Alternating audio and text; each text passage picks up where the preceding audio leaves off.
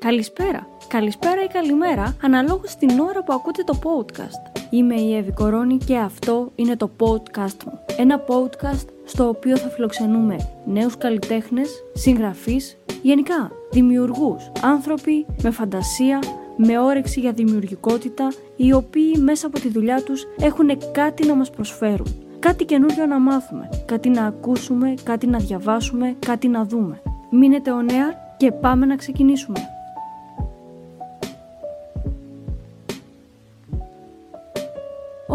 Όχι, μη φύγεις, κράτα το play.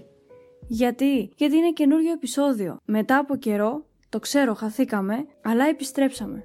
Δεν ξέρω για εσάς, αλλά εμένα πραγματικά μου έλειψε πάρα πολύ αυτή η επικοινωνία, αυτή η επαφή. Το νέαρ είναι εδώ με μια ανανεωτική διάθεση, βιβλία, ταινίες, θέατρο, εικαστικές τέχνες, podcast και όπου αλλού μας βγάλει ο δρόμος.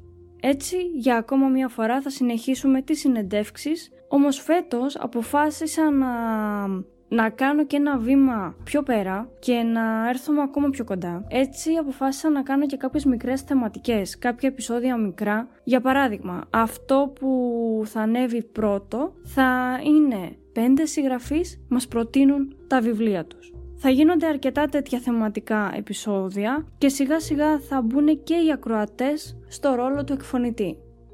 Δηλαδή, ανατακτά διαστήματα θα ζητάω από εσάς να μου προτείνετε είτε να μου ηχογραφείτε κάποια ταινία ή κάποιο βιβλίο που έχετε δει ή έχετε ακούσει ή έχετε διαβάσει και με αυτόν τον τρόπο εγώ να μαζεύω το υλικό και να ακούμε και τη δική σας γνώμη, τη δική σας πρόταση.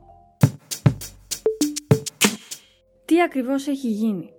Ίσως κάποιοι το παρατηρήσατε και ίσως κάποιοι καινούργοι δεν έχετε καταλάβει τι ακριβώς έχουμε κάνει. Αρκετοί φίλοι μου έλεγαν να μην το κάνω, παρόλα αυτά όσοι με γνωρίζετε γνωρίζετε την τελειομανία που έχω. Και τι ακριβώς έγινε? Ουσιαστικά κατεβάσαμε όλα τα αρχεία, τα καθαρίσαμε, τα φτιάξαμε και τα ανεβάσαμε εκ νέου. Θεωρώ στην πιο άρτια τους μορφή όσο καλύτερα μπορούσε να είναι το κάθε αρχείο. Ο μεγάλος πανικός είχε έρθει την περίοδο της καραντίνας, παιδιά.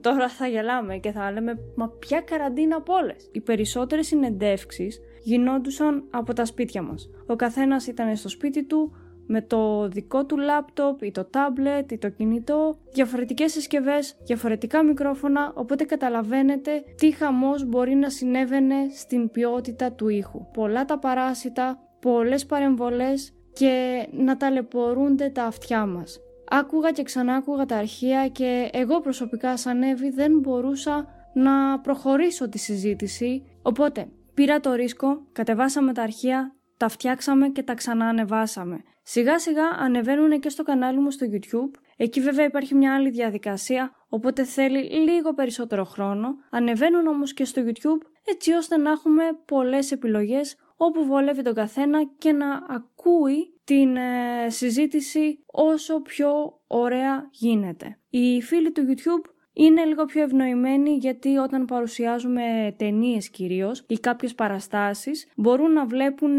και κάποιο τρέιλερ. Θα ήθελα σε αυτό το σημείο να ευχαριστήσω ξανά όλους εσάς γιατί ενώ κατέβηκαν τα αρχεία και μου έλεγαν οι φίλοι και ορθά μου το έλεγαν «Μην το κάνεις, χάνεις προβολές, χάνεις συνδρομητές». Από την πρώτη στιγμή που ξανανέβηκαν τα επεισόδια πιο καθαρά, είδα ανθρώπους να μπαίνουν και να τα ακούνε ξανά. Και πραγματικά σας ευχαριστώ. Μείνετε λοιπόν on air και πάμε να ξεκινήσουμε.